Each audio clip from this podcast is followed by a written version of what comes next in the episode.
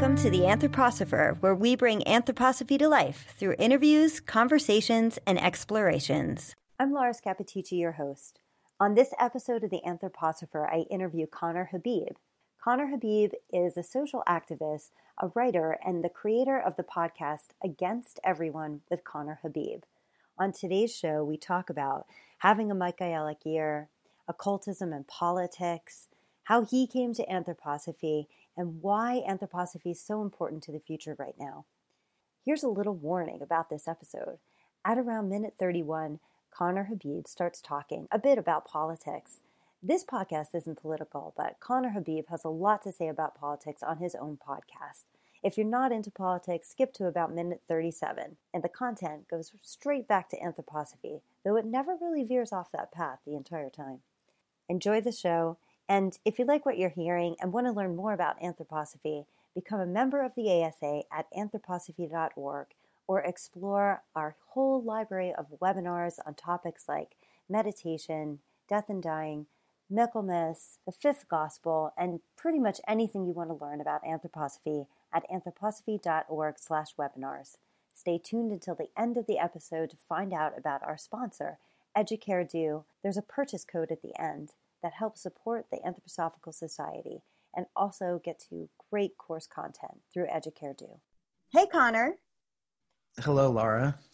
How are you doing? I'm I'm doing great. I'm really excited to have you on my show, and I have to say that um, I discovered you before anyone else. well, I think there was at least two people who discovered you before me, or oh, discovered okay. me before you. Yeah, you're right. There are two, and that's our parents. Because actually, just full disclosure for everybody listening, Conner's my brother. So I'm really excited to have you on the show and your your infamy and fame is uh, you know world renowned at this point. I can't even believe I'm your sister still. Are you sure I'm still your sister? Um, we'll see anyway. by the end of this episode. Yeah. but um, I, I'm really particularly excited because. Uh, you have a great story about how you met anthroposophy, how we're both anthroposophists, and how we weren't um, raised in a house with anthroposophy. So I thought maybe we could start there and just um, let the conversation go. And we, are really hoping that we won't sort of dissolve into giggles and like bad jokes, uh, but that might happen just for everybody that's listening, just so you know. Um, yeah, yeah, So can you tell can you tell everybody how you kind of um, met anthroposophy? Yeah. So um, I was in grad school and I was studying with uh, uh, bio, a biologist, microbiologist, geoscientist, um, very world renowned and famous scientist, Lynn Margulis, who developed the Gaia theory with James Lovelock and discovered or proved, I should say, that um, cells with organelles are symbioses of different organisms um, and created a whole new theory of evolution, all that. Anyway, um, she would take me to conferences uh, that she did. And at one of those conferences, there was a little table at the conference that had a flyer for this place called the Nature Institute in New York. And they were just about to do a three month program, I think. Uh, so on Goethean science. I had no idea that Goethe had anything to do with Rudolf Steiner. I didn't really know what it was. I just looked at it and was like, oh, this seems cool. And she said, oh, if you can get into that program, you have to go. And I was like, but Lynn, I, I'm in grad school for two things. I'm in grad school for organismic and evolutionary biology and creative writing right now at UMass. And this is in New York State. She, she, you know, like you just didn't, like that was a poor choice uh, on my part to question her because that she was someone that you did not question. so anyway, I found myself, um, you know, going to this program at the Nature Institute, uh, run by Craig and Henrike Holdrege, um, and having a whole sort of host of other lecturers coming in: Gertrude uh, Reeves, Douglas Sloan, um, Martin Lockley, and uh, Art Zajonc, and some others. And um, you know, suddenly living you know, aside, I had an, an extra apartment then in Ghent, New York, living across the street from Waldorf school, next to a biodynamic farm, talking about Rudolf Steiner all the time. His name had come up many times, but never in that kind of serious capacity, you know. So it was definitely uh, much more intense. And so I came to him through science, basically, and um, yeah, it, it, it stuck with me ever since. And then, you know, at some point in there, I bought um, The Arts and Their Mission. It was the first book I read of Steiner's, um, his lecture series. And I read it and I thought, what the hell is this? I didn't understand any of it. And then as soon as I was done, I read it again. Um, like literally, I, I stopped and then I started reading it again. I finished and I started reading again. And I felt something opening um, within me and I thought, well, this is a, I've never had this feeling when I've read a book before. and I mean, to be fair, I was also, I had had a lifelong interest in um, occultism and magic and the supernatural and religion and theology and theurgy, which is very strange because you and I didn't grow up with any real presence of religion in our lives other than, you know, um, the the surrounding area, which was a rather religious area. But yeah so there's this woman that you don't argue with and she ends up sort of saying get to this place. And then uh, honestly your sort of your your life path begins to unfold from there. And it's been amazing to um, watch your life path unfold. So can you say a little bit that beyond what happened? So so you you're completing your um, mfa you're studying with lynn you go to the Nature Institute, and this is all on the on the east coast of the U.S. And the whole right. time, I know. I mean, you've been writing the whole the whole time. I mean, as long as I can remember, you've been reading really terrifying books and writing semi terrifying things, um, which we're going to loop back to that later because there's a pretty exciting thing that's happening for you around uh, writing terrifying things. Um, and then what happens next? So, so you can that training. Yeah, well, so the so the Nature Institute was very. Um, it was, I mean, there was a lot of theory there, of course, but it was very practice based. Um, and you know, anybody that gets an opportunity to do any courses there should. It really um, changed the the direction of my thinking the the the ways that my thinking flows and i wouldn't say that it necessarily brought me into a place of um, living thinking, but it definitely uh, re uh, yeah redirected the the the motion and the current of my thinking. And so as that's happening uh, you know i'm starting to read these steiner lectures and i'm putting together these other pieces of symbioses and um, and literature and all that. And it's all sort of coming together in this strange kind of nexus. And that's turning into practice as well um, you know, around the same time, I was doing the work of Byron Katie, who is interestingly starting to show up in more anthroposophical texts. Um, I found that really interesting. And what she does is she, I mean, she, it's essentially Taoist in a way. She's married to um, Stephen Mitchell, the theologian, and her project basically pulls apart and separates thinking and feeling. It's not so good on the willing part, but the thinking and feeling part, she really pulls those two apart. And so that was this therapeutic thing that's happening for me at the same time. So it's all happening, like all at, at once, you know, like around 27, 28, 29, 30, you know. And um and so then that starts turning into practice. And then eventually when i move to san francisco um, and my life changes pretty, pretty dramatically then. And that that's when i start this you know spiritual science uh, discussion group um, and deepen the practice there. And i'm just running this thing at my apartment um, in san francisco that meets every two weeks for about two years and uh, mediating and bringing exercises and readings and having in-group discussion and all that kind of stuff as well yeah, that's great. I remember you driving, uh, moving from um, Amherst and driving across the country to San Francisco, and then coming up to visit me in. Um, we were living in Vancouver, British Columbia, and I was super duper pregnant. Actually, didn't I give birth while you were there? Yeah, I think yes. I did. yeah, my yeah. first child. But I remember you visiting and um, starting to talk about Rudolf Steiner, and I was like.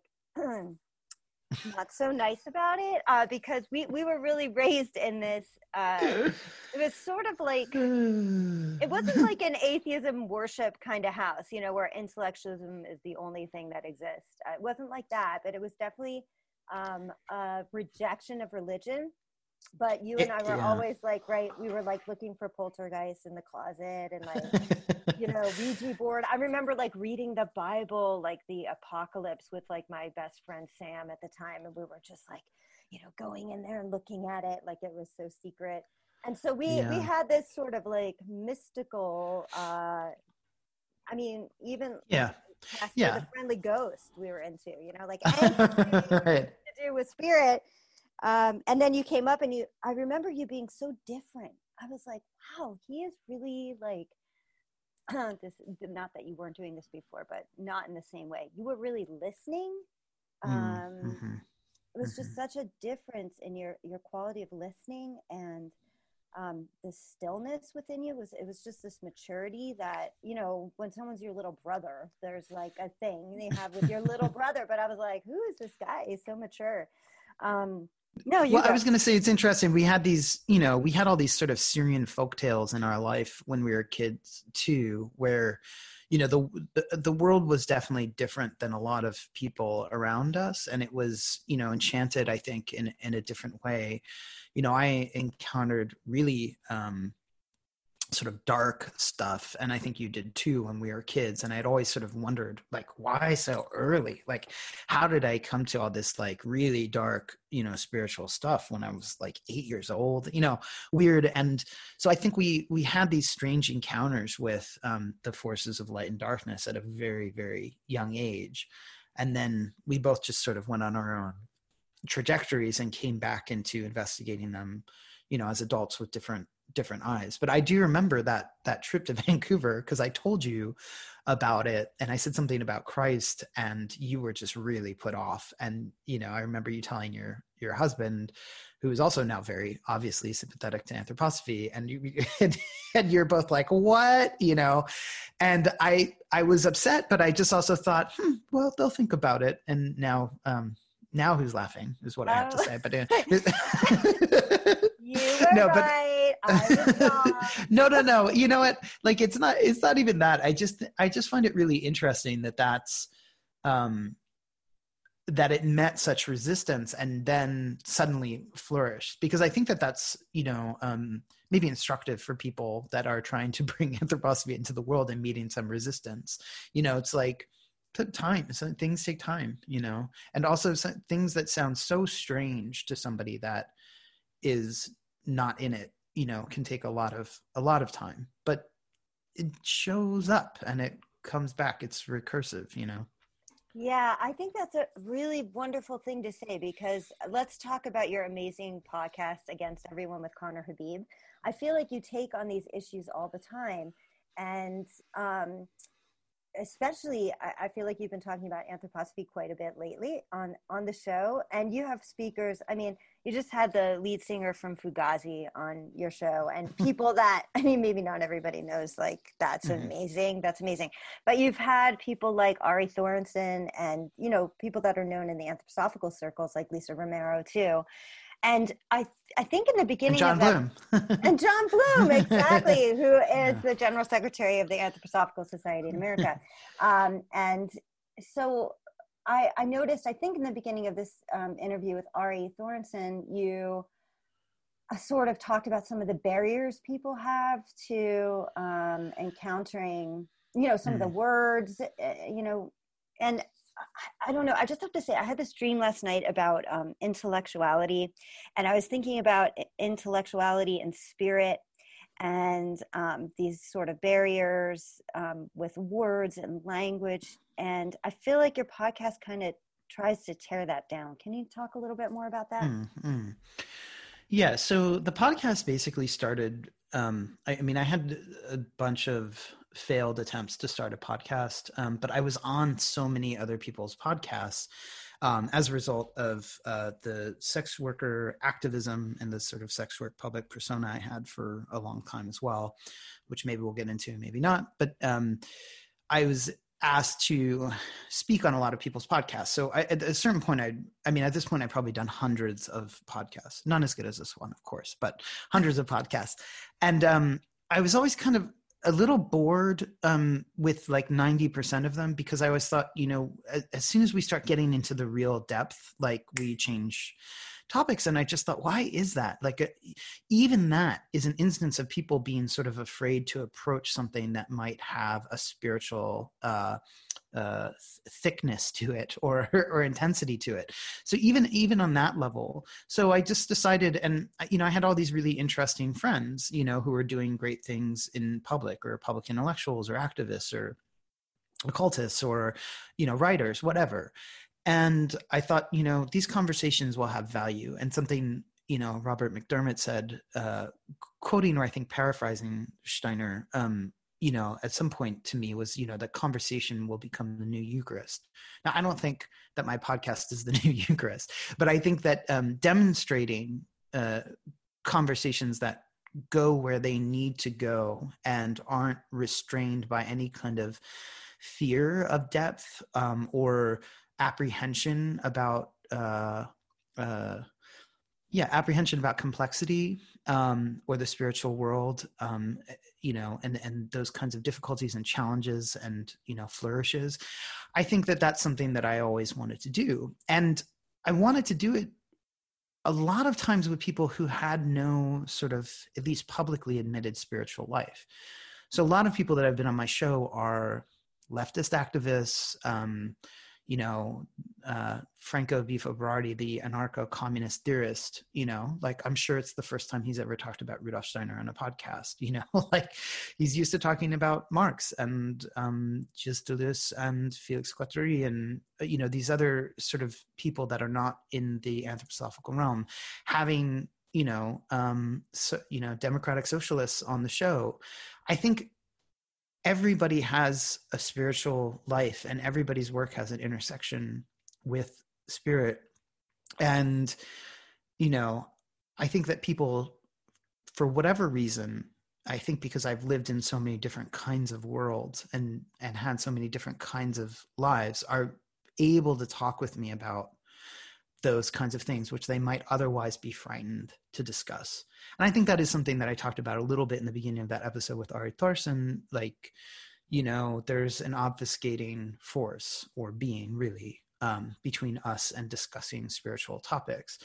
And how do we get people through those? And I know that I've done it by being, uh, you know, an outsider to every place every sort of social niche i was ever supposed to be in i was always an outsider to it and if i got too comfortable in it i kicked myself out once again. Because when you do that you become a bridge. Um, you become you know um, you know a rainbow bridge in some sense. You become a place you become something that helps people cross over into difficult or unknown territory. So um, yeah. Hmm. have you read the green snake and the beautiful lily yeah, long a long time ago. Mm, yeah, I mean, I hear a lot of that, and and with this bridge and with the conversation being the new Eucharist. I mean, conversation worth more than gold is is part of that story, and the snake, you know, becomes the bridge. Uh, at least in my you know recollection of the story, and I think that yeah, because you have been I mean, you're doing both of those things exactly as you said, um, becoming becoming the bridge because you have been in so many different worlds, um, and maybe we we can talk about that a little bit too because it also makes you one of the most interesting people I know, um, in that you you have lived in so many realms. And honestly, I find that when I talk to um, anthroposophists, I remember being super relieved um, because my husband, you know, we've we've moved a whole bunch of places and don't don't necessarily stay in any place for you know too long. And then when we met people that were um, anthroposophists or anthroposophers, uh, we found that they had they were all doing the same thing too. they were like, oh mm-hmm. well, when I lived in England, oh well, I had this life, and then I had this life, and then I had this. So can you talk about your lives a little bit?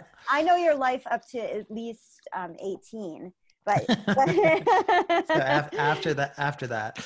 Um yeah so i mean after well, we were talking about grad school a little bit. Yeah. Um so uh, you know that was a weird intersection because I was studying the humanities, but also the sciences, and then also you know spirituals. So it's like you're not supposed to study the sciences if you're in the humanities. You're not supposed to be spiritual if you're in the sciences. Mm-hmm. And then after that, I went. I moved to San Francisco and did, um, and it was a gay porn performer for almost ten years, and um, and that certainly you're not supposed to do that if you're a spiritual person. You know, um, not right. supposed to. You know, is the obviously I'm putting quotes around that, but um, and then you know deepening my commitment to uh, to Christianity, um, it, in that was also very interesting.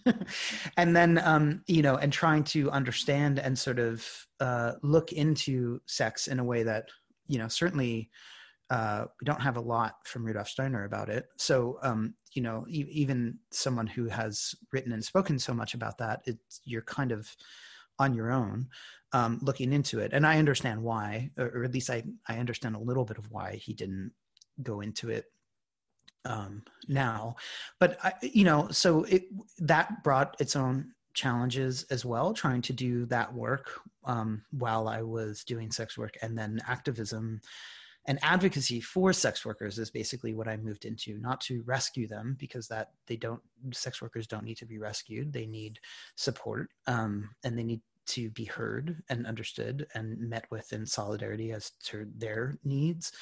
Um, and then, you know, from there, uh, basically moving on to doing the podcast and that bringing me to you know the place where i was ready to fulfill a lifelong dream of moving to ireland which i finally have done you know when after i turned 40 um, you and i came to ireland with our family when i was i think 15 and you were 18 or yeah. 14 and 17 whatever mm-hmm. and um, you know i'd been thinking about it ever since i mean it profoundly affected me and i knew it was my destiny to live here I mean, nothing. I no, nothing has ever been clearer in my life. I should say than than the need to to live here. So, um, I and I have no idea what that means. I don't always know what these sort of destiny things mean, but I do know, and this is true on a lot of levels, whether people are anth- anthroposophists or not, that following your desire, um, honestly, you know, is really important. Um, and so I I you know, I followed it, you know, to the extent that it was like all throughout my life. It's like, okay, what what is meaningful here? What is the thing that's you know calling me here? What am I being called to do? And um and struggling with that constantly through every iteration. I mean, not you know, maybe people might think that the sex work part is the most struggle, but in fact, in some ways that that was less so. But like in every iteration, like, what am I doing here? Why? how you know how did i come to be this person what can i offer in this role and um yeah and again that's makes it easy for me to speak with other people um in all different you know on the show. Like i said there's there's leftists but there's writers there's musicians there's anthroposophists there's other occultists there's sort of different people in magical traditions there's you know um war war zone journalists. I mean it's just it's all over the place um but the idea is to you know follow that and be able to listen and have dialogue with people out of interest you know? I don't do any i think you're good at this on this show too like i don't ever i don't ever even really disagree with people. Like disagreement is so not valuable to me. Um like what i'd rather do is take an interest in the person and that's what we try to do on the show always. It's a conversation you know Absolutely. I mean, uh, so there's a few things about what you just said. I remember coming back from that trip to Ireland where we went with our mom, um, our, our dear mother in heaven. Um, and my stepdad. Yeah. So anyway, we went there and we got back and we were we just crying and crying and crying and crying when we got back like or we didn't want to leave and we were just sobbing mm-hmm, mm-hmm. and i think that's like this tuning into and you know i heard you say this it's like this this rudder like this um this physical feeling of like there's some sort of destiny piece in there and i i maybe that's why the anthroposophers that i've met and that we've met we find that they they do as you said they follow their that feeling, which could be a feeling of desire, just a feeling of something much deeper um, that is trying to guide them to something new. And so here you are back in Ireland, a place of, um, I remember having these sandwiches that were just like an inch thick of butter and ham. we thought they were the best sandwiches we'd ever had in our lives. Um, in Ireland and any time in our life, that was the best sandwich ever. But um, sort of getting you back to that spot and um, and now you know, going back to this intellectuality thing, you're in a in a doctoral program, right? So you're studying mm-hmm, too, mm-hmm. Um, and you know, all these sort of things that may seem um, divergent or opposite to people where you know you have this very strong ac- academic piece and then also this super strong spiritual exploration piece. But the doctorate's sort of allowing you to explore both at the same time right? Yeah yeah. Yeah i'm studying um, people who have or investigate supernatural encounters um, with entities supernatural beings here and how that affects their lives you know how that affects their conception of reality and how that affects the material conditions of their lives. Are they pathologized, ridiculed? You know, if they have a haunted house, are they having trouble selling it? That kind of stuff. Um, you know, that's the sort of exoteric version of the project. The more esoteric version is to sort of identify, again, that obfuscating being, you know, the thing that keeps us in place when it comes to spiritual encounters. One of the things that I think a lot of us know is that most people have had a supernatural or spiritual encounter. And we you know at, at some well we're always having them you know i mean we could stand back and say that all you know all experiences are you know spiritual. So I, I i say that to communicate to all the seasoned anthroposophists that are listening.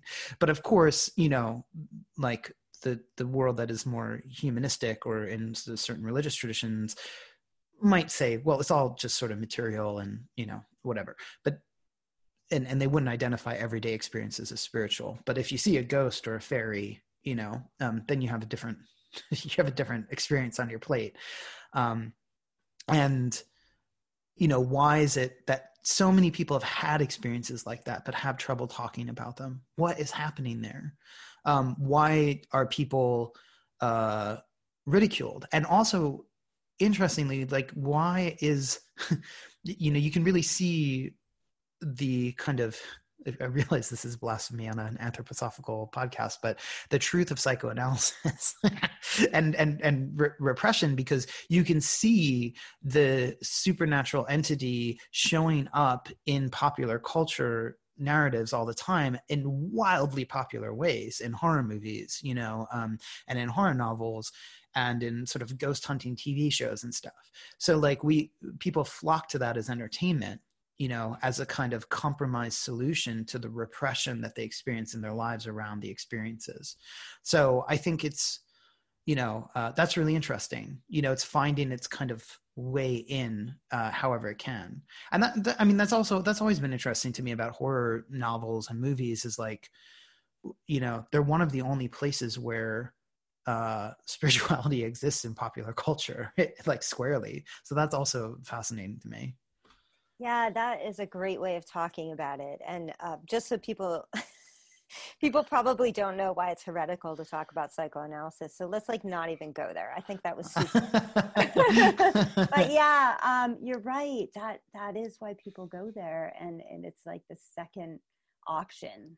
Um, mm-hmm. can't mm-hmm. like, you know, I don't know it finds its way. It all yeah, finds its it way. finds its way exactly yeah. that's right. So let's let's jump over to that because that's really exciting. You have something very exciting going on with well yeah i mean i have a i have a novel coming out next year um, called hawk mountain um, from norton in the us and penguin doubleday in ireland and the uk it's not it's not a supernatural horror novel. It's a novel. It's a horror novel about love, essentially. Um, that is so, horrible. No. Yeah, the most the most horrifying thing. I mean, it is like you know, it's one of those things where love is a real force. You know, um, that when it becomes distorted, uh, can become really damaging. So, between this guy and his his high school bully, you know, find each other later in life, fifteen years later, and um, have a really sort of tense encounter, but then end up sort of cohabitating in this house.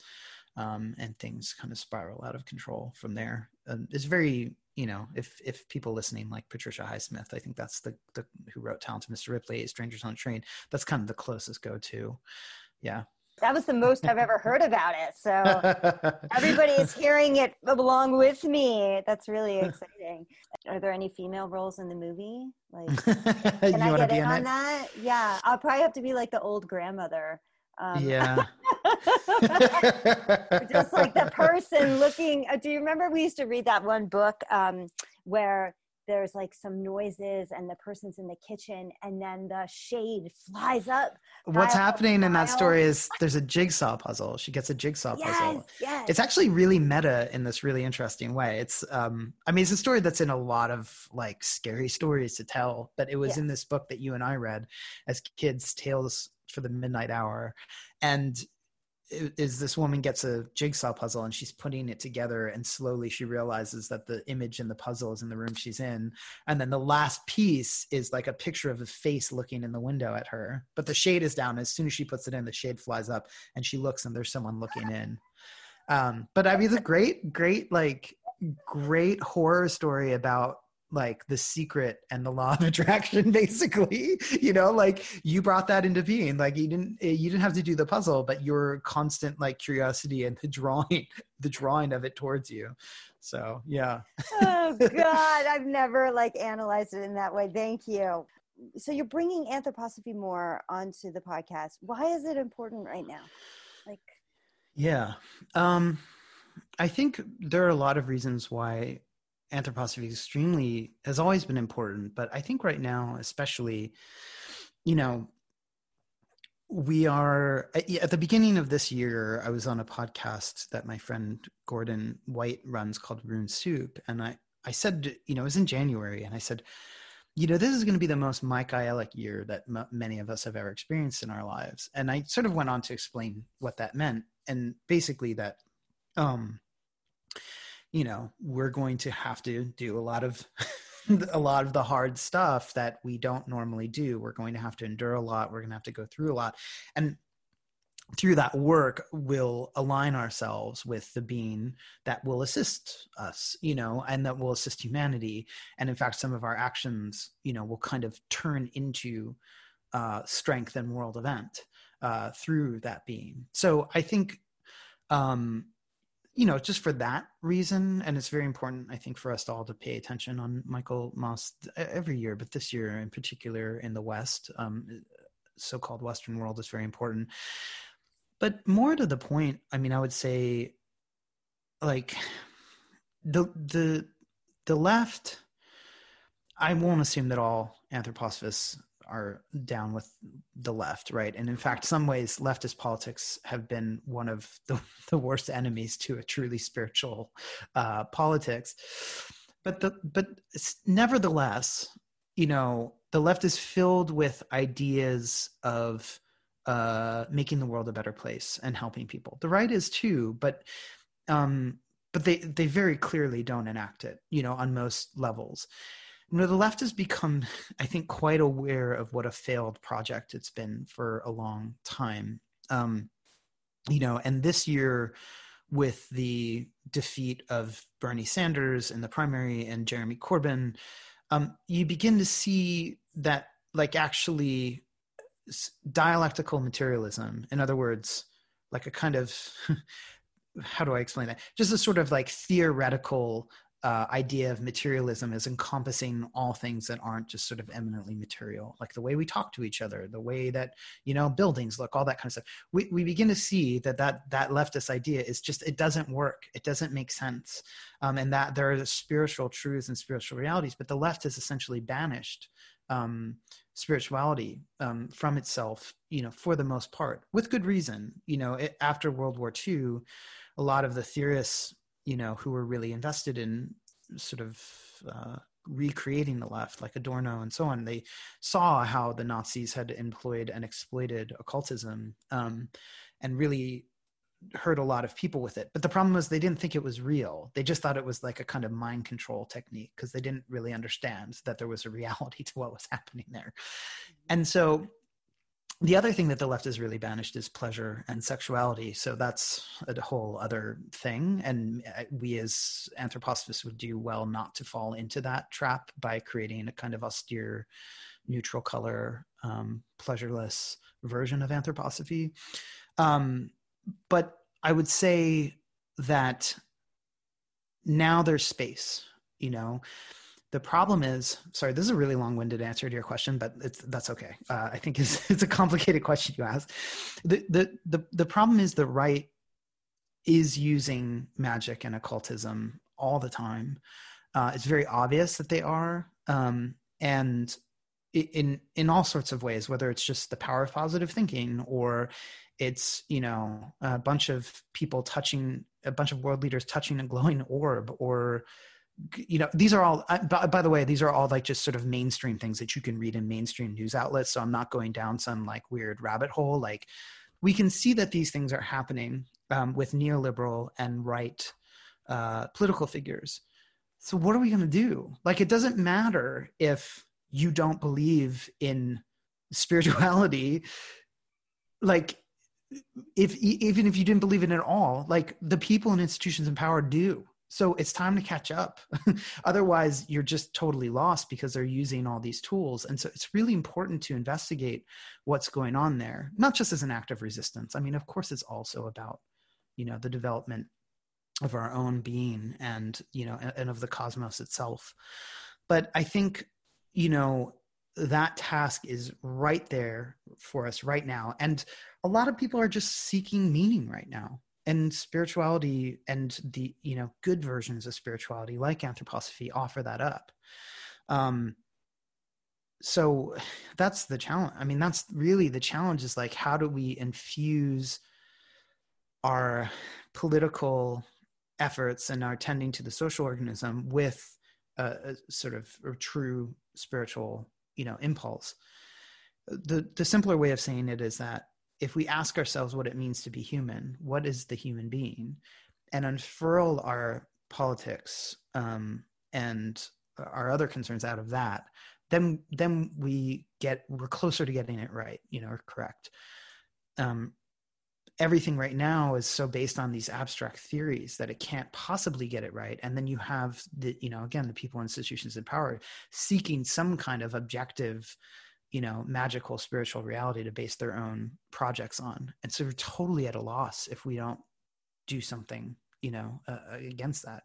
And one more thing sorry one more thing which is that you know then you, you also have people who are completely unprepared you know uh, leftists and liberals and progressives whatever. So you have people speaking about rudolf steiner or Daskalos or you know these sort of major and important figures and they get sort of ridiculed or smeared um, you know because the leftists and liberals aren't prepared to try to understand the truth of any of it and so it just gets sort of dismissed. And so we have that that challenge ahead of us as well. So questions of meaning questions of adversarial forces questions of not falling just into abstraction, questions of the, the spiritual being that's calling on us right now. These are all really big and important uh, projects. And as anthroposophists, we also cannot neglect the importance and the meaning and the value that other theoretical systems and frameworks have given to people, whether it's psychoanalysis, postmodern uh, philosophy, Marxism, Rudolf Steiner certainly took all those things. Well, it, postmodern philosophy didn't really quite exist then, except as the occult. Um, but the, Rudolf Steiner certainly took all these things very seriously and encountered them because he knew they were important to people. And so I think that that's on us as well. Like we can't just live in the anthroposophical bubble and be like, well, screw all these other theories. I got the right way. You know, I mean, it just doesn't work. And that's the the sort of um, whether it's the the the problem of the Essenes or um, if you want to call it luciferic or whatever it just doesn't work you know? So, so that's my really long answer to your question. But it's an important question you know? Thanks to everybody for listening to my rant yeah. No that was that was super and amazing and I, I feel like yeah we can be blind to to what's being used and done um, with the occult and with um, spirituality by people that maybe I don't know, aren't working necessarily on behalf of humanity um, or in mm-hmm. service to humanity, is really the way that I would put it. And that's going to leave us blind and also not really seeing that others are working in that way in a positive way and, and rejecting it because it's not anthroposophy is also problematic. So um, I guess, I guess what, if I'm going to do something like, so we get off, you know, we get off this podcast and I'm like, okay, I gotta, I gotta take a step. What am I going to do? What would you mm. what would you suggest there? Um, as someone who's new to anthroposophy or as someone who's been in it for a while? I don't know. I mean, either or. well, someone who's new, um, like say you don't want to take on like the connection between bees and Venus or you know that kind of stuff. Um, I would say you know um, or or you have political issues maybe with some of the stuff that Rudolf Steiner said or whatever. I I would say just talk to the dead. Like start there. That's the easiest and one of the most important things that you can do. And it, there are all kinds of like rituals and um, you know the the right kinds of words. You know, um, according to anthroposophy and other traditions, esoteric traditions and Christian traditions. But just just start now. Like you don't have to know that stuff. I mean, the only thing I would warn against is, you know, talking to the dead by being like, I wish you were here. Please come back. You know, don't do that because, and, and, and don't have like a seance um, because those things are not, not so great. Um, but, but to just talk to them. Hey, what's up? You know, and wait for the answer. And sometimes the answer just comes instantly and they're your voice to them is them speaking and their voice to you is you speaking which is very kind of like a, a weird thing to sort through. And it's much more complicated than that. I'm being really reductive there. But pay attention to that weird strange sort of backwards reversal but just start talking to them. It's it's so easy. It and it's absolutely a hundred percent necessary right now. And you can if you have a problem that you're dealing with in your life that you really can't um, it's not good to go to the dead for every little problem. Like how do i put the vacuum cleaner bag in? You know like you don't want to do that. But like go go to the you know go, go to them for problems that you're having in your life. They want to help you know and they can hear your thoughts anyway. So um just start. Mm-hmm. that's great. And and if people are looking for resources on that i can say that on our website, the Anthroposophical Society, in our webinar area, we have so much on working with the dead. Mm. Um, and mm. even just like a free webinar on staying connected. And I would suggest if you want more information on that, that's really good and talks about why it's important too. It's not just personally important.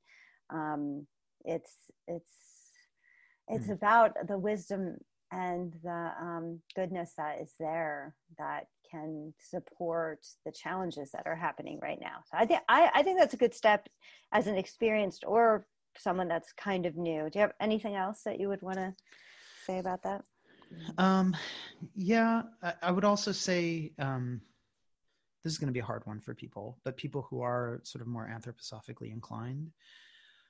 Right now, it's really important to only have uh, pleasurable and loving thoughts about the future. Mm-hmm. That's great. um, so catch yourself. That doesn't mean that you can't, with a sense of that famous anthroposophical word equanimity, that you can't look upon the problems that may arise or that are present with equanimity. But so much of what's happening right now is based around a distorted and incorrect uh, appraisal of how bad things are. You know lots of people are you know hanging out in their houses and you know eating a peach and like as they're taking a bite out of the peach freaking out about the world you know? And it's like just you know like just eat the peach. Just yeah and, and i don't I, I don't mean mindfulness. I just mean like actually look at your situation. Like is it being affected you know aside from some of the sort of social regulations and and and control that's happening right now? But so first of all that. And and then what that challenges you to do is to create a moral response to other people's suffering rather than a sort of panicked non-response. You can say um, well that's not affecting me. I'm eating a peach. But you then create uh, a connection with a moral impulse to people who are suffering rather than simply having it selfishly have to you know artificially relate to you through anxiety you know? So um i think that that's one thing but w- what i meant about the the positive thoughts about the future we're so limited in what is available to us as options right now and that is because anxiety is a constricting force. It's a repetitious mantra um, and it is what we are being asked to do right now. It's constant anxiety uh, a constant form of uh, you know uh, suffocated repetition. Repetition can be a really great thing for learning but right now uh, it's this kind of rocking back and forth, rocking back and forth. Donald Trump, Donald Trump, Donald Trump, Donald Trump, or whatever it might be. You know, it's like if you saw, mm-hmm. uh, if you saw, you know, 10 million people sitting in a room r- rocking back and forth, saying their anxious thoughts about Donald Trump, you'd be like, oh, they're worshiping him, right? You know, mm-hmm. so so that's the movement of anxiety. It's completely constricted, and it's an overtaking of the rhythmic system and the etheric body in a lot of ways. Now, some anthroposophical physician will listen to this and be like, "That's not what it is." Okay, but it's it's fine. They're they're right. I'm wrong, but like you get the point that I'm making, right? Yeah. So um, so instead,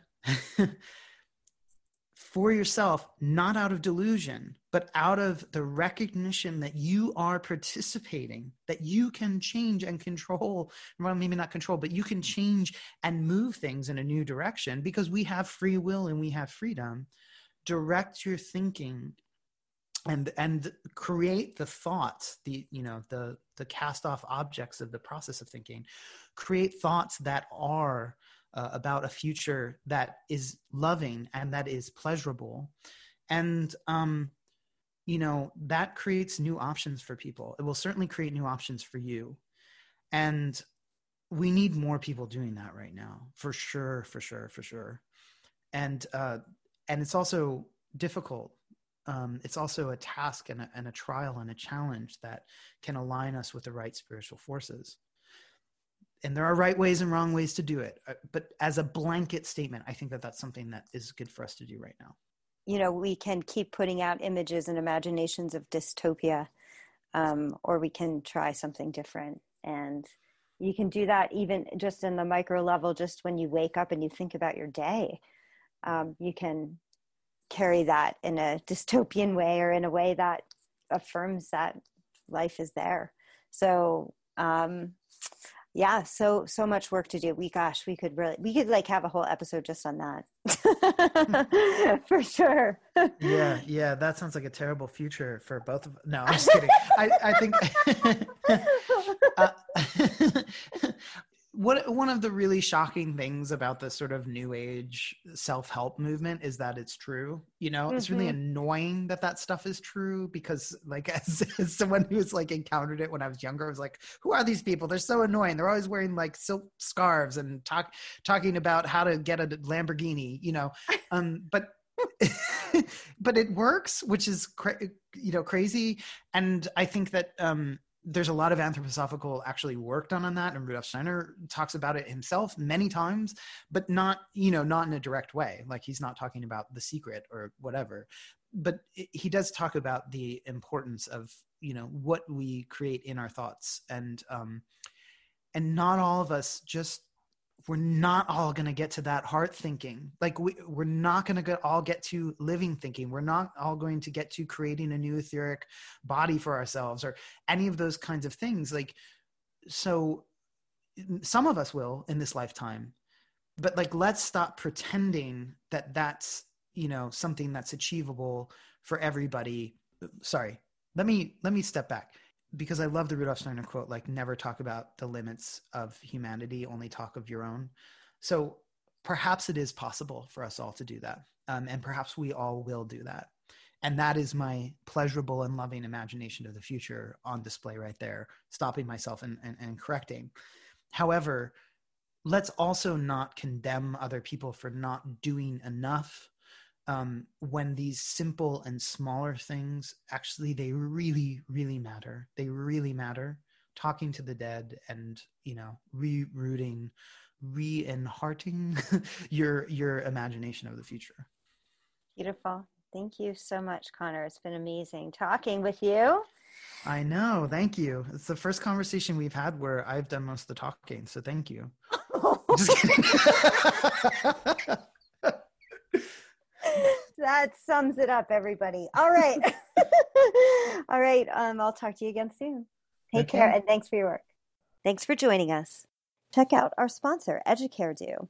It's a nonprofit, volunteer run organization that offers accessible, experiential, self directed distance learning courses based on the principal ideas of Rudolf Steiner. The courses are designed to awaken an individualized relationship to anthroposophy through readings, experiments, creative activities, and exercises towards inner development. Over 3,500 students from 30 countries have participated in their 26th lesson course in the Foundations of Anthroposophy. They also have several other anthroposophical courses available in different subject areas. The foundation year only cost around 260 US dollars, and as a sponsor of the podcast, $100 will be donated to the ASA, the Anthroposophical Society in America, for every individual enrollment in any of their courses using the code ASA. There's so many possibilities for learning more about anthroposophy, and this podcast is one of them. Thanks for tuning in.